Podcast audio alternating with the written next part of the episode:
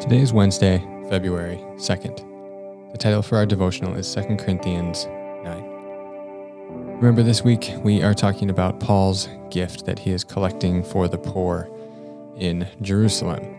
Yesterday we read 2 Corinthians chapter 8, which is the first chapter in Paul's request for the church at Corinth to give generously in support of the poor in Jerusalem.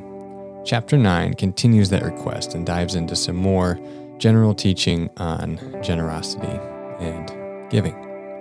2 Corinthians chapter 9. There is no need for me to write to you about this service to the Lord's people, for I know your eagerness to help.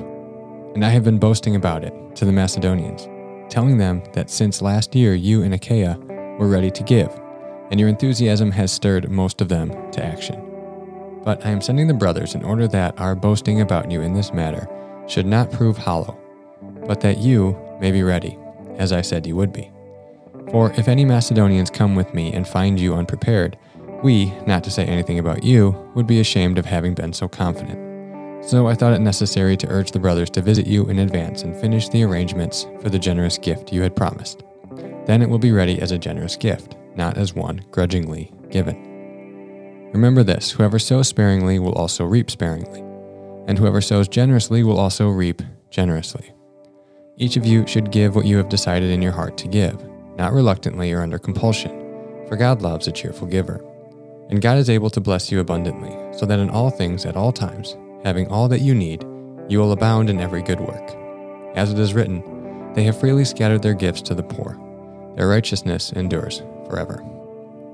Now he who supplies seed to the sower and bread for food will also supply and increase your store of seed and will enlarge the harvest of your righteousness. You will be enriched in every way, so that you can be generous on every occasion. And through us, your generosity will result in thanksgiving to God. This service that you perform is not only supplying the needs of the Lord's people, but is also overflowing in many expressions of thanks to God.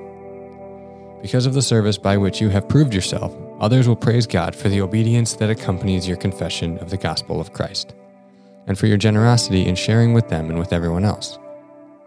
And in their prayers for you, their hearts will go out to you because of the surpassing grace God has given you. Thanks be to God for his indescribable gift.